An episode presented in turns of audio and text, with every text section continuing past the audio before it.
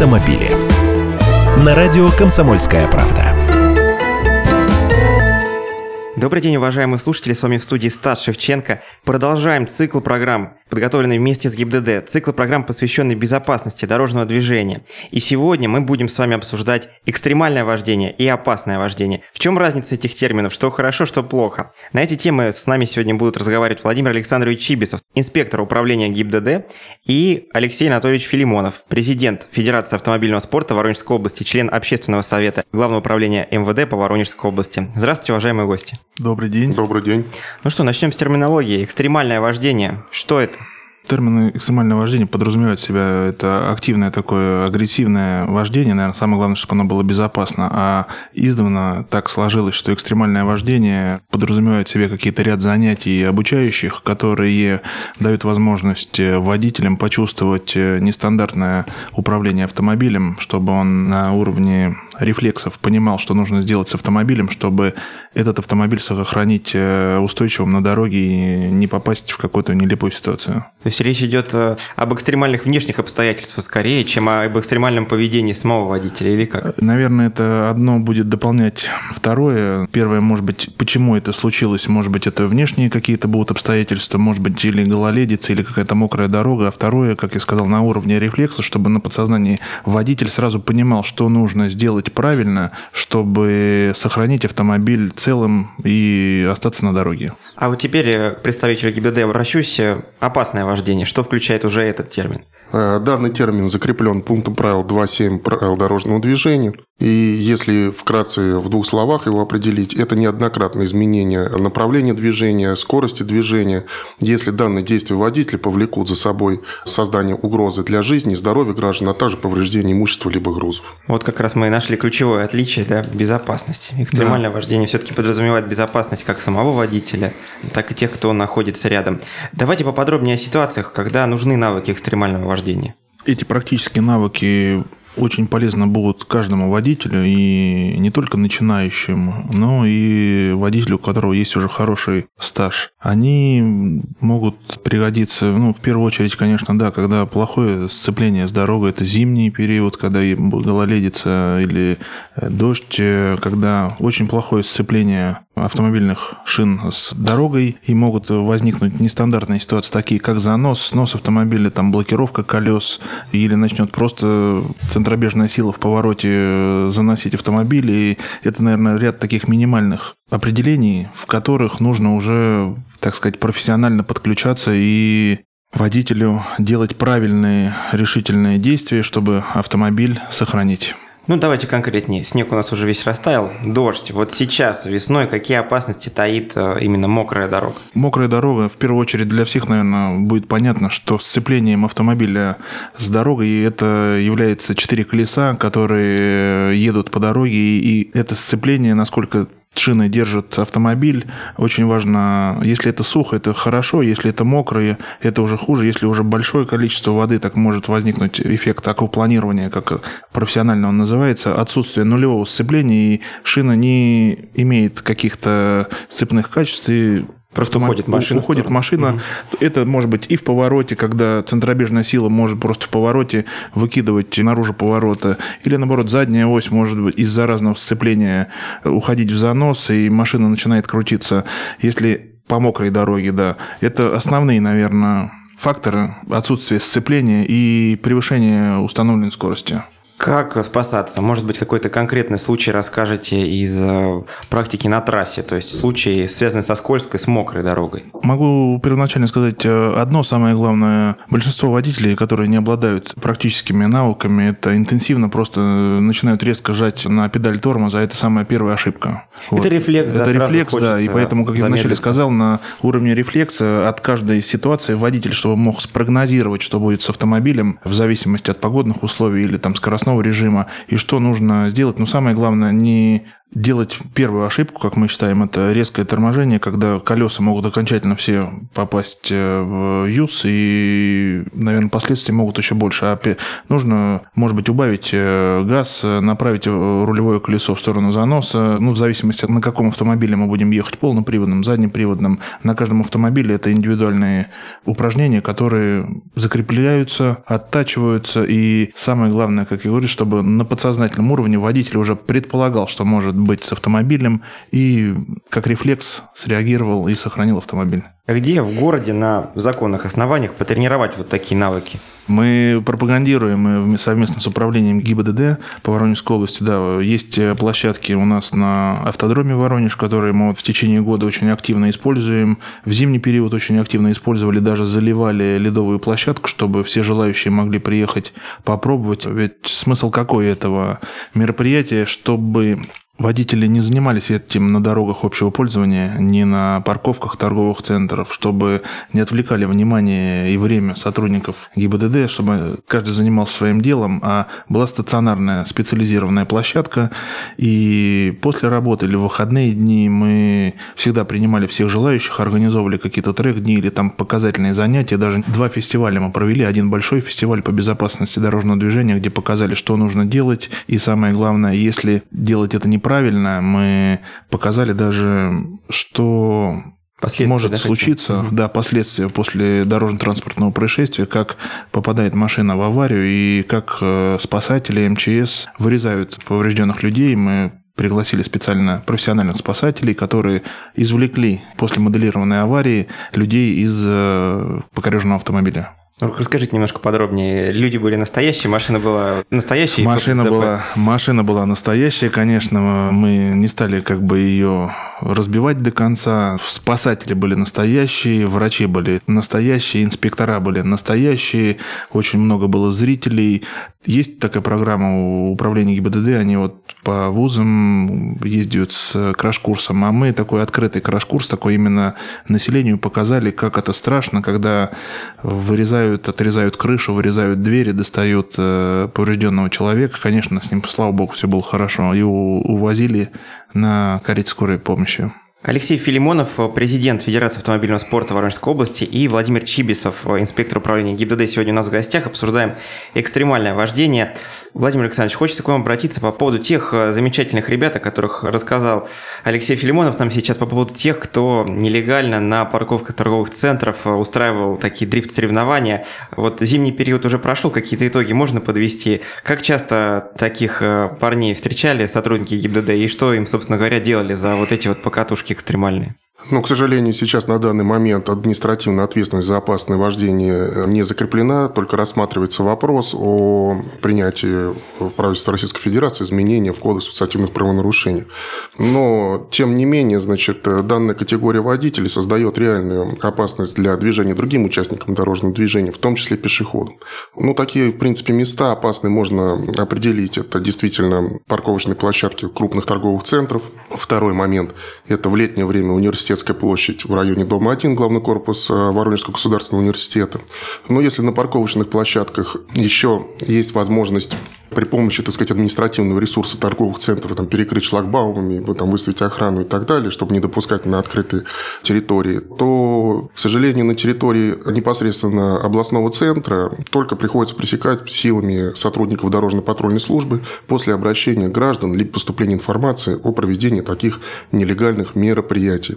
Соответственно, проводится профилактическая беседа с водителями, это первый момент. В случае выявления нарушения правил дорожного движения составляется административный материал, ну и в дальнейшем принимается соответствующее решение о наказании. Знаю, что порой видеозаписи становятся свидетельствами о том или ином нарушении. Вот, в частности, по поводу кольца УВГУ, как вы сказали, помню случай, когда граждане записали на видео экстремальный занос, и это видео было рассмотрено в ГИБДД. Расскажите, пожалуйста, как правильно вот это видеообращение сделать, чтобы оно было хорошо рассмотрено, скажем так, чтобы все было понятно инспектору, который будет заниматься этим делом?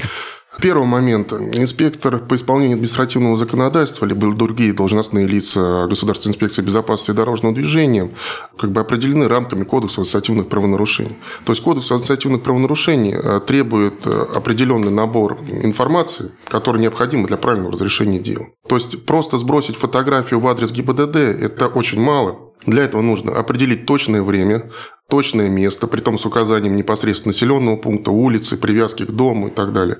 Фото таблицы, ну и в случае иных доказательств, соответственно, доказательства также необходимо предоставить в орган ГИБДД. А именно, значит, сложность состоит в том, что необходимо определить водителя, который управлял данным транспортным Не средством. только номер зафиксировать, но и его лицо, как бы, да? Да, потому что в дальнейшем, то есть, э, существует презумпция невиновности, в связи с этим водитель может отказаться от того, что он управлял. Но опять же, сейчас правительство Российской Федерации прорабатывается вопрос о том, чтобы в дальнейшем передать такие обращения в адрес Центра фиксации административных правонарушений в автоматическом режиме для дальнейшего привлечения непосредственно собственника транспортного средства. Тогда, наверное, совсем станет скучно инспекторам э, ГИБДД, совсем будет мало у них работы. Алексей Анатольевич Филимонов, президент э, Федерации автомобильного спорта Воронежской области, и Владимир Александрович Чибисов, инспектор управления ГИБДД по Воронежской области. Сегодня у нас в гостях обсуждаем экстремальное вождение. Сейчас ненадолго прервемся и встретимся в студии через пару минут.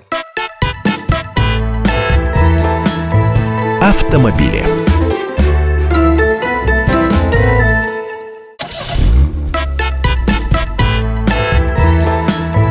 Автомобили. На радио «Комсомольская правда». Снова здравствуйте, уважаемые слушатели. Станислав Шевченко в студии. Обсуждаем сегодня с нашими гостями особенности экстремального вождения. К нам сегодня пришли Алексей Анатольевич Филимонов, президент Федерации автомобильного спорта Воронежской области, и Владимир Александрович Чибисов, инспектор управления ГИБДД по Воронежской области. Обращусь с таким вопросом к гостям. Уже частично мы затронули эту тему. Тема так называемых уличных гонок. Насколько она актуальна вообще сейчас по отношению к прошедшему времени? Насколько подсказывает мой обывательский опыт? Раньше нарушителей было все-таки больше. Раньше было моднее, что ли, вести себя на дороге агрессивно. Что сейчас? Безусловно, конечно, сейчас снизилось количество таких, так сказать, нелегальных гонок. Это уже, да, подтверждено. Раньше мы даже совместно, Федерация автомобильного спорта совместно с управлением делали какие-то даже рейды, понимали, когда и где там они могут организовываться. Это пригороды были, некоторые люди какие-то в городе даже улицы перекрывали, устраивали это ночные уличные гонки, так сказать, стритрейсеры, так они назывались. Мы пропагандировали и говорили, что не нужно это делать, нужно делать на каких-то стационарных трассах, без, так сказать, нарушений. Одни дисциплины мы, может быть, потихоньку приучили, но все равно сейчас они встречаются, мы будем продолжать эту работу совместно с управлением. Появляются новые дисциплины, так вот говорят, как встречаются на кольце Воронежского государственного университета. Это вот современная дисциплина, как дрифтинг, вот это управляемые заносы. Появляются автомобили, которые в любом, так сказать, радиусном повороте в городе желают продемонстрировать свои навыки в городе. И ладно, себя подвергая какой-то опасности, может быть, все-таки и колесо лопнуть, или еще что-то, но вокруг идет поток движения и другие участники, которые могут тоже пострадать из-за этих действий. Я думаю, в будущем мы еще будем активнее пропагандировать, в первую очередь, э, создавать какие-то условия, чтобы люди понимали, будем с ними дополнительно вести беседу, встречаться, чтобы они занимались этим на стационарных площадках, а от уличных гонок и уличных парковок уходили. И я думаю, как бы результаты будут в нашей работе совместно с управлением ГИБДД. Владимир Александрович, сможем вспомнить с вами конкретный пример, когда участником ДТП стал как раз э, человек, который вел себя на дороге, но очень агрессивно, который считал себя настоящим автоспортсменом, считал себя гонщиком? Я думаю, такие случаи имеют место быть ежедневно, потому что в основном участники дорожно-транспортных происшествий и становятся ими в связи с тем, что ведут себя на дороге агрессивно, либо не имеют какого-то уровня практики при управлении транспортным средством. То есть, если водитель едет по своей полосе, не перестраиваясь, там, не изменяя движение, направление, скорость и так далее, наблюдает за окружающей обстановкой, то такой водитель в дорожно-транспортное происшествие не попадает. Ну и плюс хотелось отметить к вышесказанному, что основное основной опасностью именно угрозы опасного движения, это является то, что основная категория, которая занимается данными противоправными действиями на дороге, это являются молодые люди от 18 там, до 25 лет, которые недавно получили водительское удостоверение, стаж вождения не особо еще большой, но уже, в принципе, какие-то навыки освоили. При этом, действительно, они не задумываются о том, что они могут нанести угрозу жизни, здоровья окружающим людям, а не только себе, пассажирам.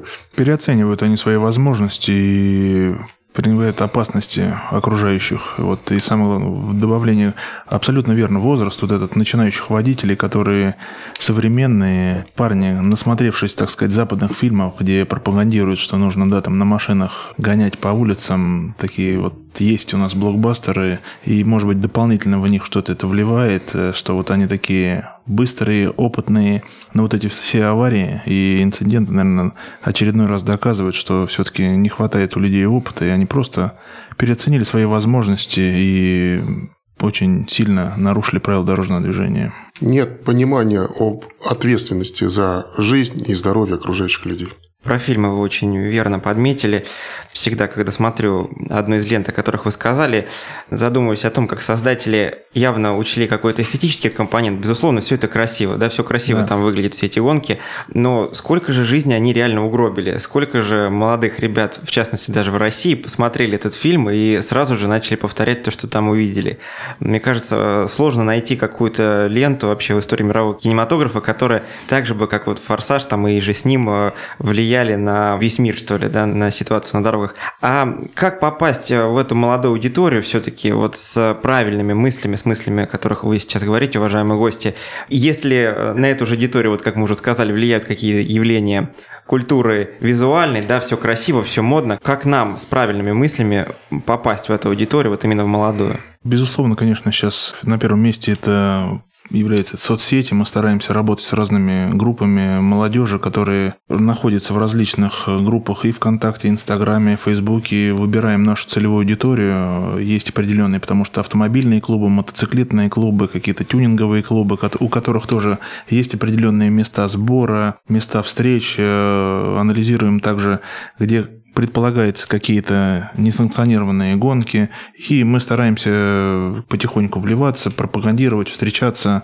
чтобы до людей донести. Давайте не будем так делать, вы можете это то же самое делать, например, приехать на какую-то стационарную площадку, я, может быть, опять повторюсь, но самое главное, вот это опасное вождение можно оттачивать на стационарном треке, где понимаю, что, может быть, это уже какая-то частичка автомобильного спорта, это да, не дорога общего пользования, но на специальном автомобильном треке можно, да, превысить скорость, попробовать, как автомобиль едет боком или там, к примеру, разворачивается, как у него теряется сцепление с дорогой. Но самое главное, что вокруг него не будет обычных, так сказать, гражданских водителей, которых в городе он может или зацепить, или удариться, чтобы повредить их автомобиль, и чтобы не было более каких-то тяжелых последствий.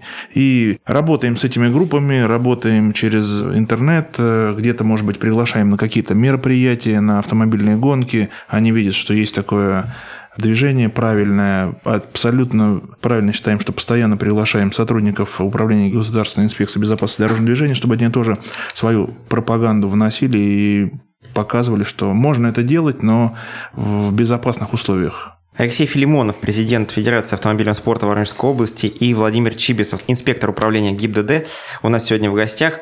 Следующий вопрос к вам. Вот э, группа уличных экстремалов и группа тех, кто занимается автоспортом профессионально. Насколько совпадают вот эти два круга? Можно ли говорить о том, что, например, те, кто профессионально занимается спортом, они увереннее себя чувствуют и на дорогах общего пользования, и начинают лихачить, раз обладают определенными навыками? По собственному примеру, да, занимаясь больше 15 лет автомобильным спортом, последнее время после всех соревнований хочется ездить спокойно и даже, можно сказать, в какой-то степени медленно. Замечалось э, такое, что даже пренебрегали водители окружающие, сигналили, почему так медленно ездите. Ну, я считаю, что понимаю все-таки, что автомобильный спорт, он небезопасен, но там уже при подготовке автомобиля, там автомобили с каркасами безопасности, шлема, специальные комбинезоны, ремни обязательно четырехточные или шеститочные. Спортсмену дается максимальная возможность выплеснуть вот этот адреналин, который вот э, перешкаливает, наверное, для кого-то очень важно, что он пытается в городе выплеснуть, но на спортивной трассе, выплеснув это, и какое-то чувство удовлетворения возникает, и едешь э, абсолютно спокойно. Конкретно по вашему вопросу все-таки приходят люди, которые, да, хотят заниматься, да, автомобильным спортом безопасно, и мы даже через них пытаемся доказать тем э, группам спортсменов, которые пока, мы считаем, что пока, но мы будем продолжать с ними работу вести, считают какую-то безнаказанность и оттачивают свои первоначальные навыки экстремального вождения или опасного вождения в городе, но мы будем продолжать с ними я думаю, заниматься, работать. И результаты нашей пропаганды мы должны увидеть, наверное, снижение, снижение какого-то неправильного, опасного или экстремального вождения на улицах города. Будем надеяться, что так и случится. И вот в продолжении моего прошлого вопроса, вопрос следующий. Детский автоспорт, насколько это хорошо, насколько правильно мы делаем, когда отдаем ребенка в какое-то спортивное объединение, не случится ли ситуация, когда, например, в 18 лет он уже чувствует себя настоящим профессиональным спортсменом, опять же начнет лихачить на городских Нет, улицах? Одной из э, внутренних программ, которая у нас работает в Федерации автомобильного спорта, мы детям прививаем, самое главное скажу, возраст, который мы начинаем набирать детей, это с 7 лет, и в автомобильном спорте официально принимают участие дети с 7 лет, и дальше по такой лесенке из одной машины чуть больше пересаживаются, занимаются, прививается, что как бы, да, там вот это адреналин, который они испытывают, и раскрытые руки на все, вот можно применять только на спортивной трассе. В 9, в 10, в 11 лет эти дети уже на своем подсознании профессиональные водители, даже уже уже некоторые разрядные, некоторые обладатели первенства России Кубков России в этом возрасте уже разумно подходят к сложившейся ситуации, понимая, что все-таки вот здесь э, можно это делать, а выезжаем мы отсюда в большей степени родители, как делятся с нами, начинают делать замечания родителям. Почему ты здесь так быстро сделал, почему ты не показал поворотник, к примеру, перестроившись. Вот они впитывают самое хорошее, и то, наверное, важно, что вот в том возрасте в них можно правильно заливать хорошие мысли, чтобы они дальше этим пользовались. И поэтому мы убеждены, что к 18 лет, ко времени получения водительского удостоверения, они будут порядочными, хорошими, профессиональными водителями. Очень интересная мысль про то, что даже через детей получается достучаться до родителей.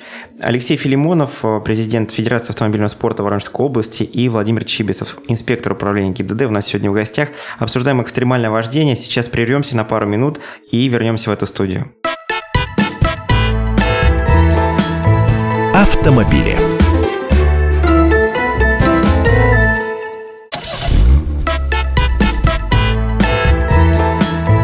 Автомобили. На радио «Комсомольская правда».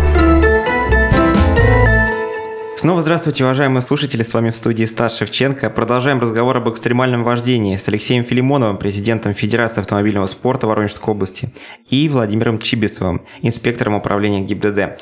Владимир Александрович, давайте обратимся к погодным условиям, к условиям, когда так важны приемы экстремального вождения. Вот вчера у нас был достаточно серьезный ливень. Подскажите, пожалуйста, обычно вот э, такие погодные условия прямо сказываются на аварийности? То есть мы можем говорить, что во время ливня там, и после него у нас больше ДТП в городе или на трассе? Однозначно, в связи с ухудшением погодных условий всегда происходит резкий скачок количества дорожно-транспортных происшествий, которые происходят как на территории областного центра, так и на трассах Воронежской области.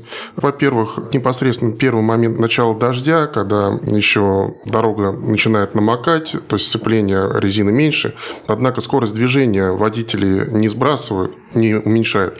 В связи с чем, значит, тормозной путь становится длиннее, и большое количество дорожно-транспортных происшествий происходит связанных с несоблюдением дистанции. То есть как мы видим на улице города, да, стоят по две, по три машины, которые догнали друг друга и ударили в заднюю часть транспортного средства. Ну и, к сожалению, конечно же, с более тяжкими последствиями случается ДТП. Но это больше касается, наверное, трасс Воронежской области, то есть за территорией города. Алексей Анатольевич, такой к вам вопрос. Для летнего сезона, для погоды, когда возможны дождь и какие-нибудь другие а, определенные погодные сложности, какую лучше подобрать резину? Не называя конкретных марок, а просто какие-то объективные характеристики, чтобы вот в плохие ситуации не попадать, чтобы максимально было сцепление с дорогой. Ну, здесь самое главное, чтобы эта резина полностью была в хорошем в состоянии. Это есть у нас определенные в правилах прописана норма, там минимальная остаточная глубина протектора. Конечно, разные производители делают разные рисунки, какие-то рисунки более так направленные на более такой внедорожные дороги или более такие дождевые условия. Но самое главное, чтобы резина соответствовала требованиям и скорость соответствовала дорожным условиям. Если дорога чуть-чуть влажная, это одна скорость. Если у нас идет ливень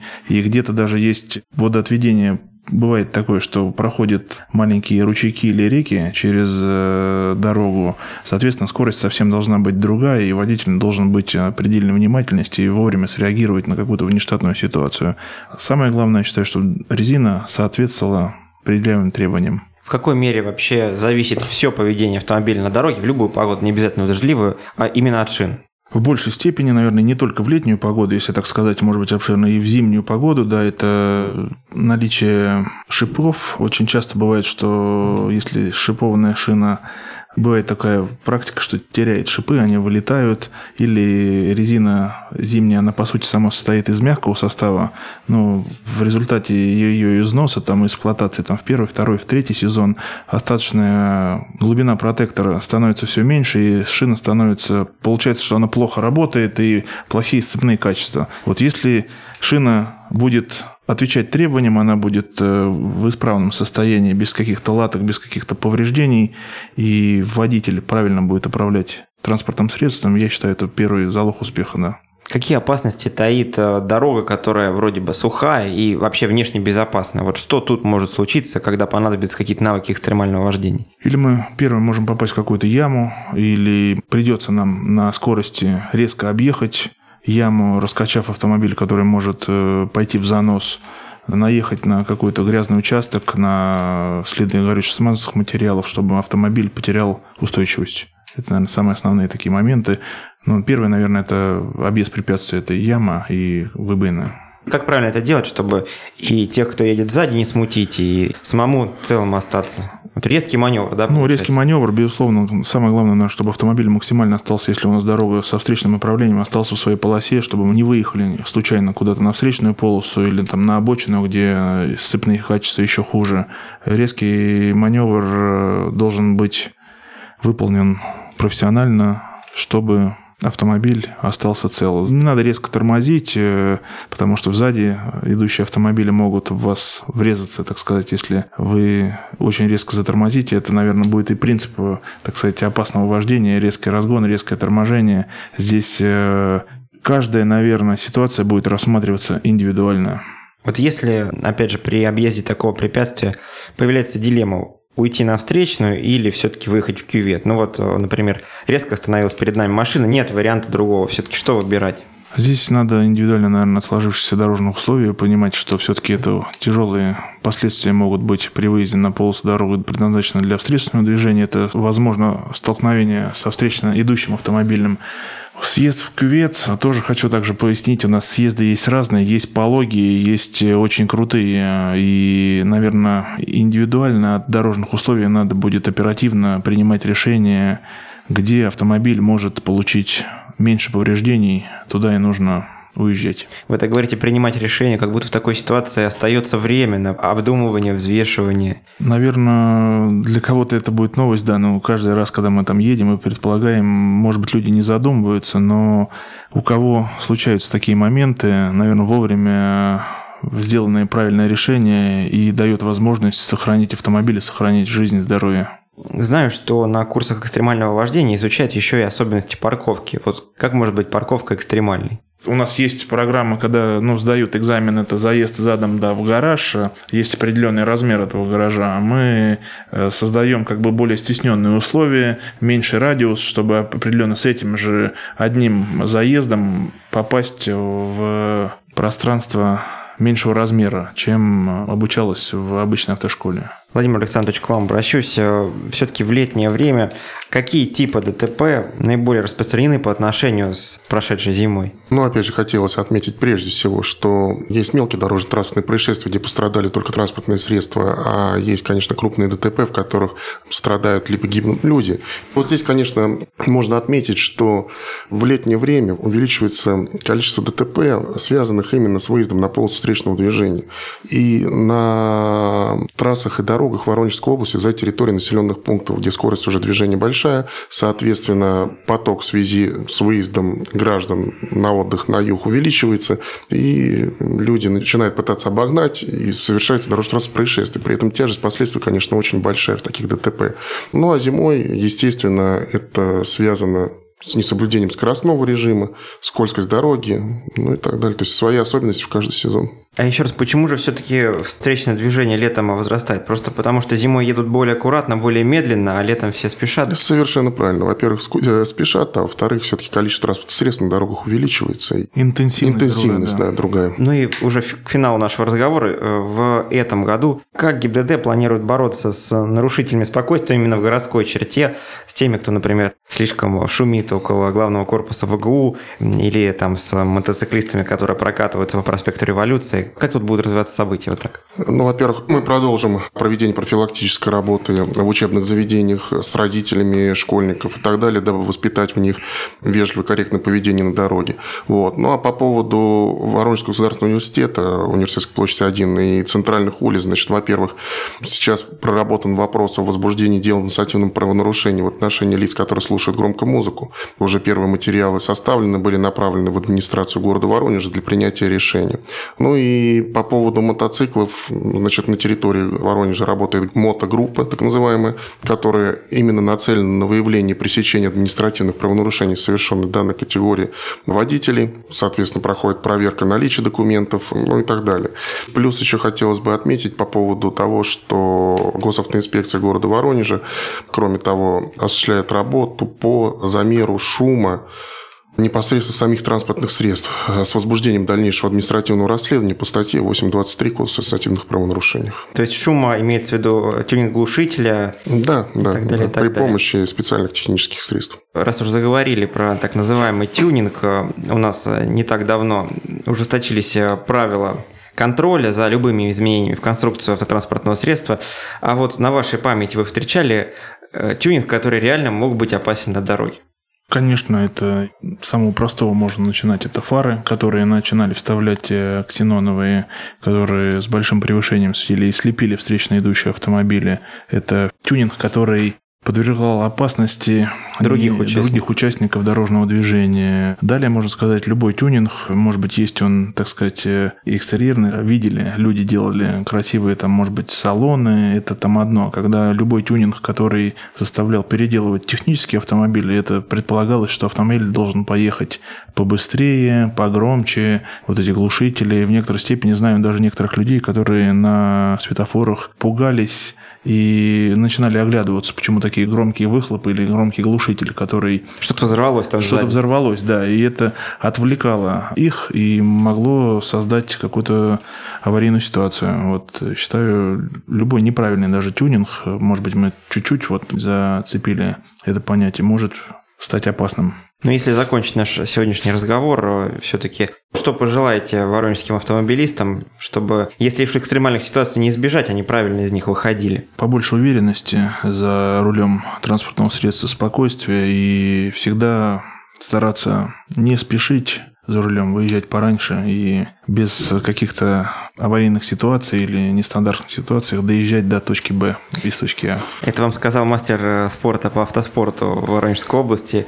Он сказал не спешить. А мне хотелось бы добавить, это прежде всего взаимоуважение на дороге, взаимоуважение водителей друг к другу, взаимоуважение как водителя к пешеходам, так и пешехода к водителям. То есть э, уважение друг друга всех участников дорожного движения. Как раз на этом мы закончим. Сегодня у нас в гостях были Владимир Чибисов, инспектор управления ГИБДД, и Алексей Филимонов, президент Федерации автомобильного спорта Воронежской области. Спасибо, уважаемые гости, за то, что к нам пришли. Спасибо слушателю за внимание. До новых встреч. Автомобили.